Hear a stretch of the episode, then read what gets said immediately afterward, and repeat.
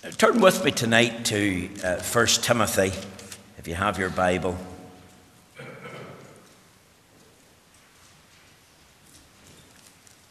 First Timothy, and we're going to read from chapter 1.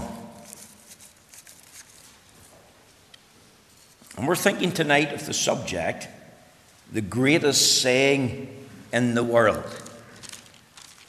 And maybe you young people that are here might be able to identify the particular text that we'll be focusing on, for it's in this chapter. 1 Timothy chapter 1, and we'll read from verse 1. Let's hear the word of the Lord, reading, of course, from the authorized version.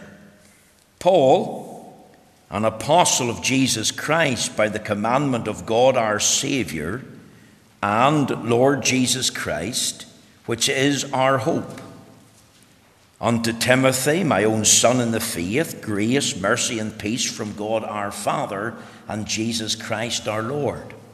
As I besought thee to abide still at Ephesus when I went into Macedonia, that thou mightest charge some that they teach no other doctrine, neither give heed to fables and endless genealogies, which minister questions rather than godly edifying, which is in faith, so do.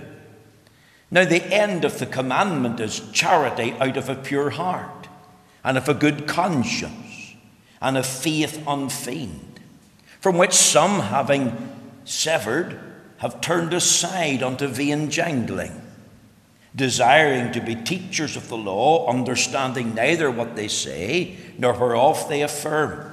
But we know that the law is good if a man use it lawfully.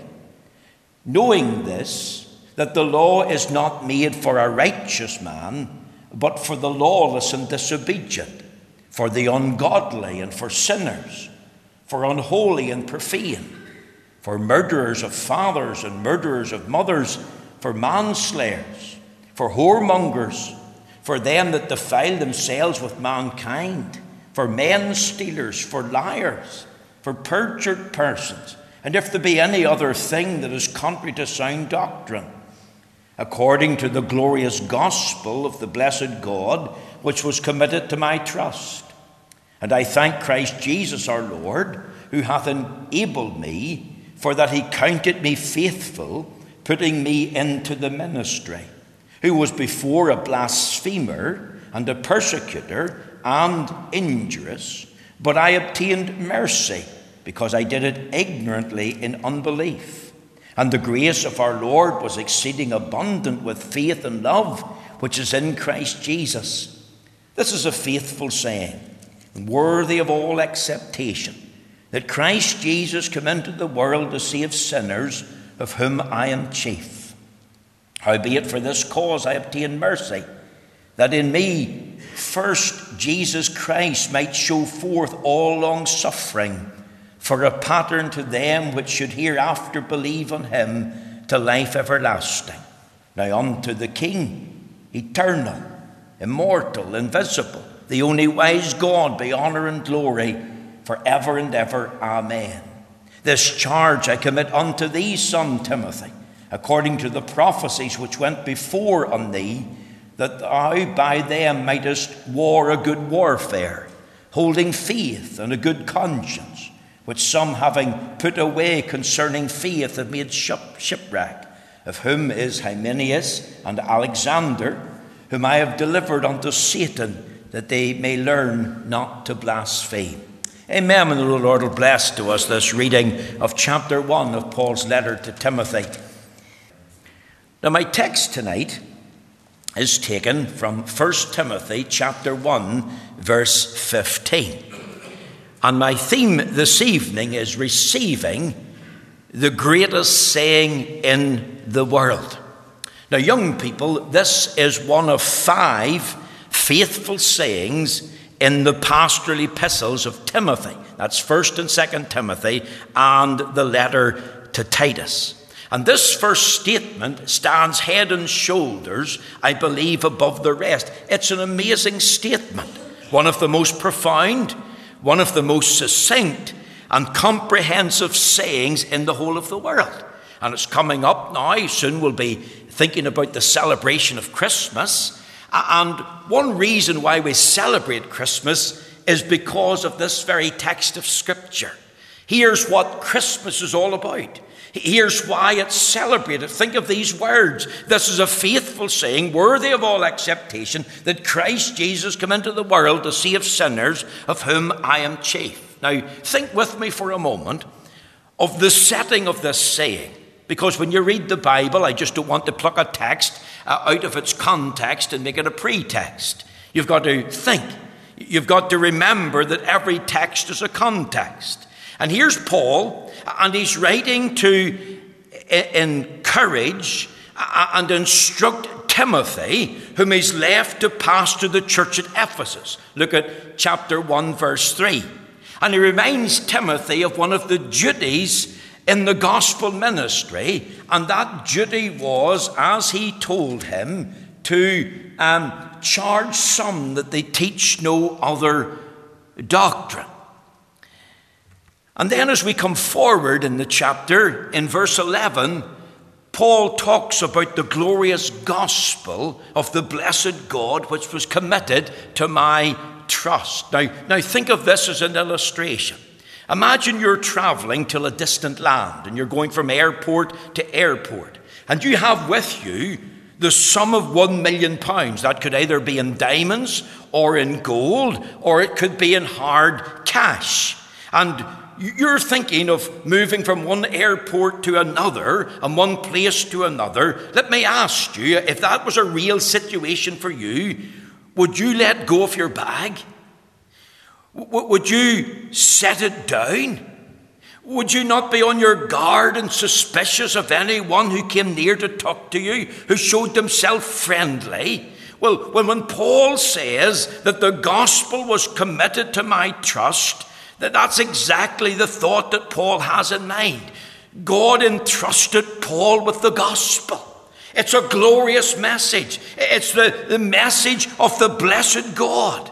And Paul is thankful not only that God has saved him, but, but that God has put him into the ministry.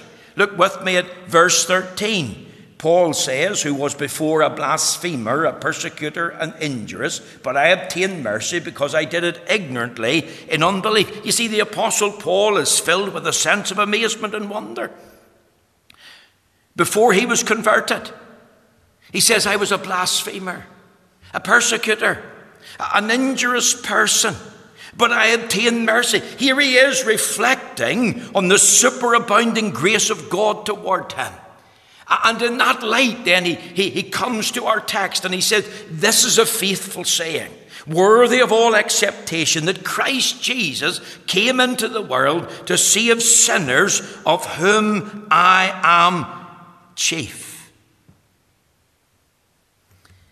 He tells us this is a faithful saying. In other words, it's one of the common sayings of his day. It was probably mentioned in his preaching. It was mentioned in praying. It was mentioned in their praising God. And it's not an overstatement. Paul is not being dishonest. He's not misrepresenting the value of the gospel. Paul is telling us the truth, the whole truth, nothing but the truth. He says that this is not only a faithful saying, but is worthy of all acceptation.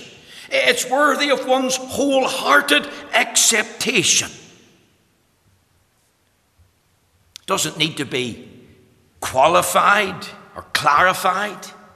It doesn't need to have an adjustment because it might prove to be untrue. This is a worthy statement. You, you, you won't be fooled by this statement. You won't be misled. You won't be deceived. This is without any reservation a statement of wholehearted substance, a saying that's real, a saying that's life changing, and yet a, a, statement, a saying to be embraced and to be accepted and received by all who hears it. The Apostle Paul was conscious that as he preached the glorious gospel of the blessed God that was committed to his trust, he was conscious that that was the greatest story that was ever preached among the children of men. And I'm sure he delighted in this common everyday statement that was being made. This is a faithful saying, worthy of all acceptation, that Christ Jesus came into the world to save sinners, of whom I am chief. Now, as you look at this text of Scripture in that context, in light of that setting, I want you to think of a number of things. I want you to think, first of all, of the person that's identified. Look at the text, underline the words, that Christ Jesus, and we'll pause there. Christ Jesus is at the heart of this text. Christ Jesus, of course, is the sum and substance of this very vital, important, faithful, worthy of all acceptation saying. This saying is all about Christ Jesus. Now that's important. You see, the word Christ there in the Greek is Christos, and it has to do with his office not only as Messiah coming into the world, but also as mediator of the new covenant. When the word Christ is used, it has to do with his office or his position. When Christ is used before the word Jesus, it's the office that he occupies that is generally in view. It has to do with the task, the job, the work that God the Father gave him to do. He is Christ, Christos. And, and he fulfills the office because he's the anointed one. He was anointed by God to be the prophet. He came with a message to proclaim, to teach, and tell us the way of salvation. He said, I'm the way, the truth, the life. No man comes unto the Father but by me. He's anointed to be the priest. He, he, he came as a priest with a, a propitious sacrifice. He, he, came to make a, a, a purchase. and of course, the purchase that he would make would involve the shedding of his blood. But this man, after he'd offered one sacrifice for sins forever, sat down in the right hand of God. And he was anointed to be the king. And as king, he has power. Now, now think of this tonight. Think of this title of God the Son, also the Son of God. It's, it's a sacred title. It's not meant to be used as a swear word. It's not meant to be used as a sentence filler in conversation. The word Christ is connected to his deity because Christ, the Son of God, existed as the eternal Word, as the only begotten of the Father. He had a pre existence before the foundation of the world. The, the name Jesus uh, is connected to his true humanity, his real flesh and blood body. If I was to ask the young people what Christmas is all about, I trust that they could tell me that it's about baby Jesus who was born in Bethlehem's manger a long, long time ago. And that statement would go a long way to understand that Christ Jesus is the reason for the season. Why do we celebrate Christmas? Well, here's the answer because the baby Jesus was born in Bethlehem's manger about 2,000 years ago. You know, the Shorter Catechism asks the question who is the Redeemer of God's elect? And here's the answer the only Redeemer of God's elect is the Lord Jesus Christ, who, being the eternal Son of God, became man. And so was and continues to be God and man in two distinct natures in one person forever. When you think of Christ coming into the world, remember it's Christ Jesus. He came to proclaim a message. I have a message from God for you. I've come to teach and tell you the way of salvation. I've come to tell you you need to be saved. You've got a soul and you're a sinner in the sight of God. And, and I've come to, to bring salvation. He come to offer a propitious sacrifice so that he appeased the wrath of God. He satisfied the demands of God's law and justice. He, he shed his precious blood to make reconciliation. And that sacrifice was himself. You see, as he functioned as a priest, a priest had two roles to offer prayer and make a sacrifice. And Christ, of course, fulfilled those two roles in his uh, priesthood. He came in power, and by the omnipotence of his arm, he came to defeat our foes. He came to draw people unto himself by the word of his power. Repent and believe the gospel. He says, I'm come that you might have life and you might have it more abundantly. And he comes to defend his people, to be a sun and shield to them. So there's the person that's identified Christ Jesus, and that's a whole sermon in itself. I want you to notice, secondly, the procedure that's mentioned. If you go back to the text, it says that Christ Jesus came. And we'll pause there. When you think of Christ coming into the world, you've got to think of his pre existence before he came into the world. He existed as the eternal Son of the everlasting Father. The word came has a reference to his incarnation. It's a reference to his virgin birth. It's a reference to the fulfillment of the first gospel promise, the seed of the woman. It's a reference to his birth in the fullness of time. It's a reference to his sinless life, his atoning death, his bodily resurrection, his ascension to glory. You see, it's all tied into this particular word. It's a reference, if I could put it this way, to the focal point of all history. The Bible tells us, listen to this text, but when the fullness of the time was come, God sent forth his Son, made of a woman, made under the law, that he might redeem them that were under the law. When the fullness of the time was come, when the time was ripe, R I P E, when the time was right, R I G H T, the sovereign God of heaven and earth the God of history. And remember, history is God's story.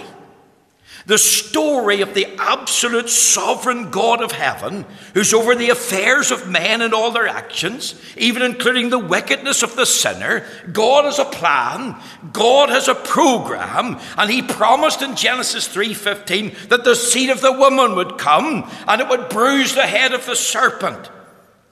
The serpent would strike at his heel. And now Paul says, But when the fullness of the time was come, God sent forth his Son.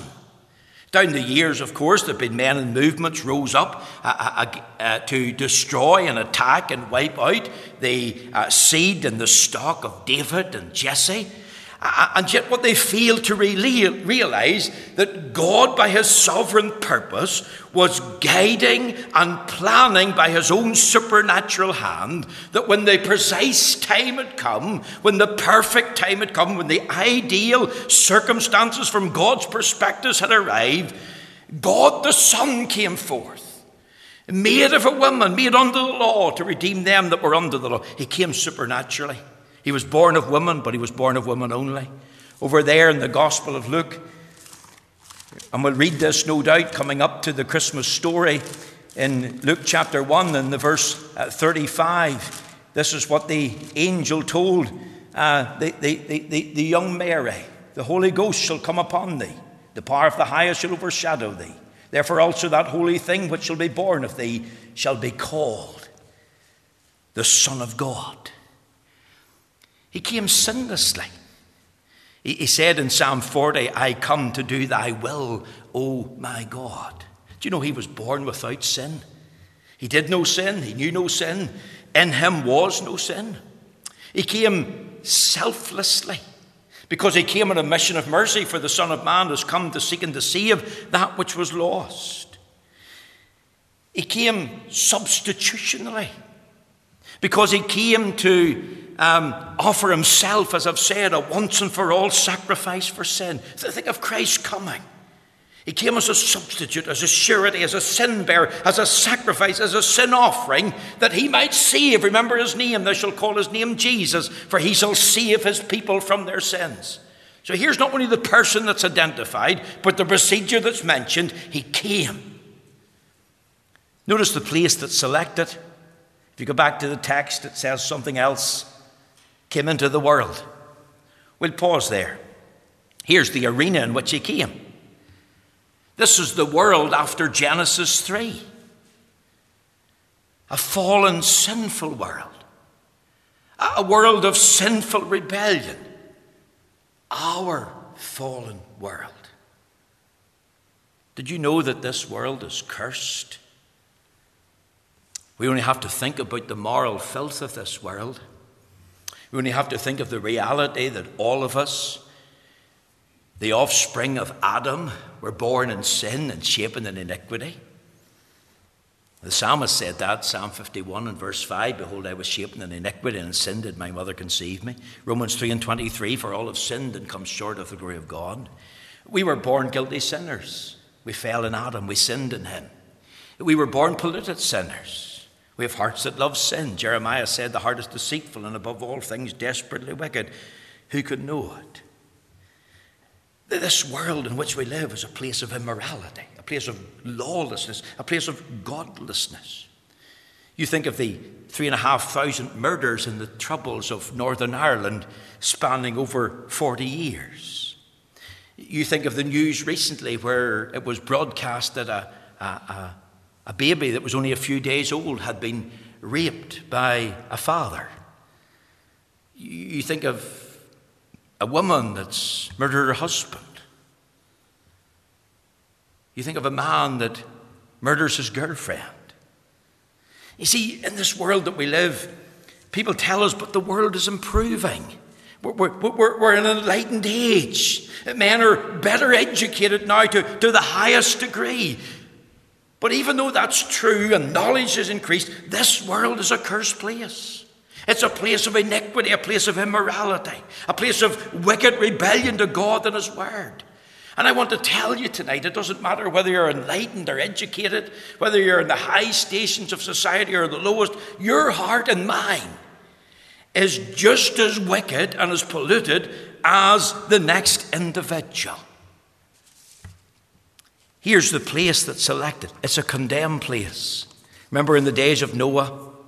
God's judgment fell because everyone did that which was right in their own eyes. Their imagination, the Bible says in Genesis 6, was only wicked or evil continually. There was a worldwide flood, and you only have to dig up uh, some of the fossils that will prove that the world was destroyed by a flood. It wasn't a local flood. It was a worldwide flood. They, reached to the very tops of the mountains. That's why the fossil records are there in, in Mount Everest and other high mountains of the world. Uh, and the whole of the population in that day, in Noah's day, was swept away by the judgment of the flood. There was a real man called Noah, uh, and only him and his family were saved in the ark. And, and that ark's a type of Christ. And remember, after the flood, God put a rainbow in the sky, and he, and he sent a message that he would not destroy the world again with a flood. But I want to tell you, He's already reserved this world to be destroyed by fire.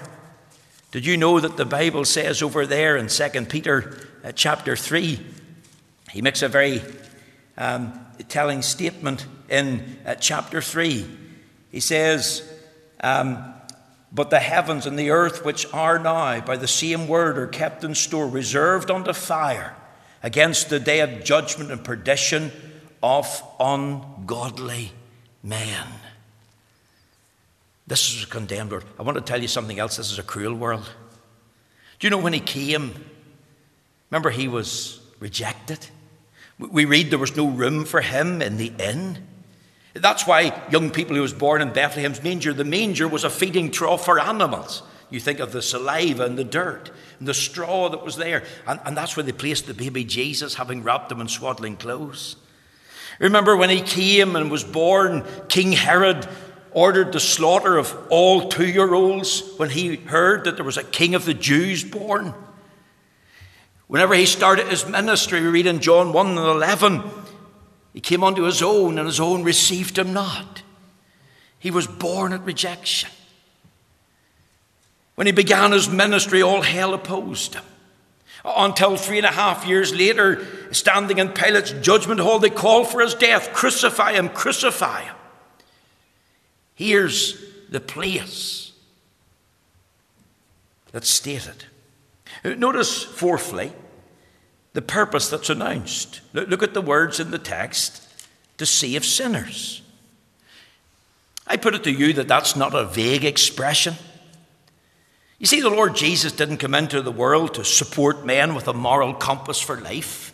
He didn't say, Well, I can, I can help you. Here's 10 commands, and you try your best to live by them, and I'll give you grace, and it'll be okay. He didn't merely come to be a friend in need, although it's true he is the best and greatest friend of all. Solomon said, This is my beloved, and this is my friend.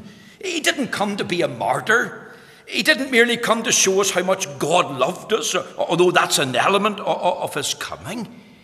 He didn't merely come as the ideal man to show us how to live and how to die. He didn't come as a social revolutionary. He didn't come to set up a literal messianic kingdom, although he is coming to set up a literal messianic kingdom in a day to come. But he didn't come as the king to boot out the Romans from occupying Palestine and, and set up as king in the first century. Paul tells us here's the purpose that's announced. What does it say? A savior of sinners. He came to be a savior from sin. Remember what we read in John chapter 3 and verse 16 For God so loved the world that he gave his only begotten Son, that whosoever believeth in him should not perish but have everlasting life. Listen to these words For God sent not his Son into the world to condemn the world, but that the world through him might be saved. If he came to save sinners, then the message of the gospel is he saves sinners from its penalty, as sinners were under sentence of death. The Bible teaches the soul that sinneth it shall die. The wages of sin is death. He saves from sin's power. He breaks the power of cancelled sin. He sets the prisoner free. His blood can make the foulest clean. His blood avails for me. He saves from sin's pleasure. He takes the love of sinning out of our hearts. In other words, he changes and transforms hearts.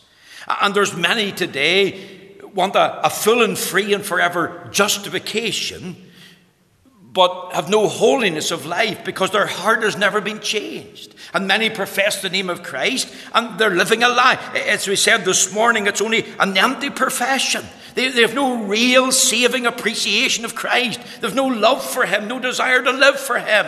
And that's why the prayer meeting is absent for them. And that's why the Bible's an unread book. And that's why they don't mention the name of Christ.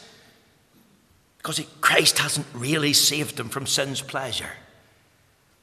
He also saves from sin's presence. He can bring the sinner into a new relationship a re- saving relationship with God, a, a, a, special saving union with Himself, a, a, new fellowship. God becomes our Father, a, new family where we have confidence to live, we have a purpose in living. And many people have no purpose today. What's life all about? Why am I here? What am I doing? Where am I going? Well, you see, without Christ, there's an emptiness and a void that He alone can fill. He said, I'm come that you might have life and you might have it more abundantly. And it's only when you're in Christ that you have confidence to live, confidence to die. One day we'll all die. One day we'll depart this scene of time. You can die in your sins or you can die in the Savior. Jesus said, If you die in your sins where I am, there you cannot be. You can have confidence to meet God. The Bible tells us, prepare to meet thy God. And if we were to go uh, to heaven tonight and stand uh, outside the gate and, and ask, why should I let you into heaven? What would you answer him? You've been a good person. You, you attended church, you went to the Free Presbyterian Church, you prayed, you read your Bible, you gave to the poor, you, you, you, you um, celebrated good causes in the world, you were against this and against that. Would God receive us on that basis? Is that the ground of salvation? Surely the answer would be that I'm depending on the blood of Christ. I've received Christ as my Lord and Savior. There was a time in my life when I bowed the knee and cried out, God be merciful to me, the sinner. Here's the purpose that's announced to save sinners. Notice something else. The profession that is stated if you look at the text, Paul says, Of whom I am chief. You see, this was not just a doctrine to Paul. This was not a theory, young people. This was not just an intellectual truth. It wasn't even a theological position for Paul. Paul was thinking of this fact I'm the chief of sinners. I was once a blasphemer and I've now become a believer. I was once a persecutor, and God has made me a preacher. I was an iniquitous, injurious person. I separated women from their children. I put husbands to death. I did this and I did that. He thought about the wickedness of his old life. And he never forgot the pit from which he came, the pit of sin. A man with murder in his heart and mind. A, man who was guilty of persecuting, as I've said, women and children and men. A man who cursed the name of Christ. A man who hated the Lord Jesus himself. And today he's writing to Timothy and saying, Not I was, but I am the chief of sinners. I'm now changed. My life has been transformed. I've now got a new lifestyle. I want to say tonight if the chief of sinners is already saved, then no sinner's too hard. And no sinner's too bad. And no too sinner is far away that he can't be brought. Paul was saved in the Damascus Road instantaneously because Christ came and arrested him. Christ revealed himself to Paul as he traveled near Damascus at noonday. He heard a voice, he saw a light, and the voice said, Saul, Saul, why persecutest thou me? It's hard for thee to kick against the pricks. And he immediately asked, Who art thou, Lord? They got the answer, I am Jesus, whom thou persecutest. It's hard for thee to kick against the pricks. And then his next statement was, Lord, what will thou have me to do? Let's never forget, Paul was saved not only instantly, but gloriously changed and transformed on that Damascus road. And let's bear testimony to the fact that he's able to save. Let's not lose a vision of a lost world. Let's think about the biggest sinners in our community. Let's think of the stoutest sinner. Let's think of the, the neediest sinner. And let's bear witness and testimony to this fact that Jesus saves. And let that be a burden. Let that be a passion. Let that be a vision again in our heart and mind. Because I feel it in the free church we've lost that. And, and it used to be that, that this church, this denomination was on fire with this mindset. He saves sinners. And if he saved the chief of sinners, then he can save those that claim to be hard and bad and far away. Notice one final thing a proclamation that's accepted. What does he say? This is a faithful saying and worthy of all acceptation. This is not a story, young people. This is not a fable. This is not something that's made up or something that's false. This is true. This is faithful. This demands a wholehearted acceptance. It's, it's worthy to be welcomed. Why would you reject it? Why would you reject him? And the only answer is Men love darkness rather than light because their deeds are evil. And out of your own carnal nature, because you have a love for sin, because you have a hard heart, because you have a, a wicked mind, that's the only reason you'd reject it. Could I just tell you something in closing? Way back in the 16th of October in 1555, a man called Hugh Latimer, Bishop Hugh Latimer, at 70 years of age, was burned to death in Oxford uh, by the Roman Catholic authorities at that time. As he was being burnt at the stake as a martyr for Christ, this is what he said to his friend with him, Nicholas Ridley Master Ridley, play the man. For we shall light a candle in England by God's grace that I trust will never be put out. Now, glory to God, that candle has not been put out. It might be flickering, because I believe that England has lost sight of the gospel. And here's the heart of the gospel, the greatest saying in the world. Now, why did I mention Hugh Latimer? I mention it for this reason. Do you know which text he was converted by? This very text. Do you know how he heard it? He was a priest in the Roman Catholic Church. And as he was coming out of the pulpit one day, he was a gifted orator, brilliant speaker, and many people came to hear him. And there was a man eh, eh, in the uh, church where he was ministering called Thomas Bilney. And he was a wee small man. And as the preacher got out of the pulpit, was walking down the aisle, Thomas Bilney tugged in his coat as he walked past, and he called him Father Latimer. Would you hear my confession? Latimer said he would. So they went into the confessional box and he started this confession. This is what Thomas Bilney said Father Latimer, I'm a vile sinner. I'm the worst sinner that ever lived. I have been guilty, and he mentioned a few things that I'd done. But you know, Father Latimer, I found a great verse in the Bible. A great verse that tells me that Christ can save a poor sinner like me.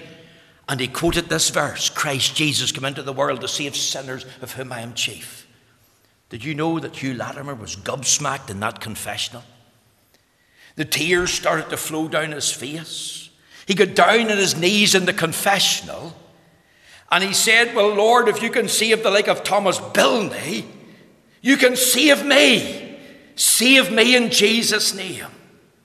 And he came out of that confessional having knelt down as a sinner and he got up as a true saint. And he started being a preacher that it's not the church that saves, that it's Christ. And God's salvation's all of God and all of grace. And you don't need the church. And you don't need the priest or the confessional. And, and you don't need to eh, accept the authority of the Pope. And of course, he aroused the wrath of the Roman Catholic authorities in that day. And as I've said, on the 16th of October, 1555, at 70 years of age, he was burnt at the stake. Let me ask you as we finish what relevance is God's word to you tonight? You young people that are here. And thank you for coming. And I love to see you. But what relevance has a text like this? Here's a text that meant a lot to this man, Hugh Latimer.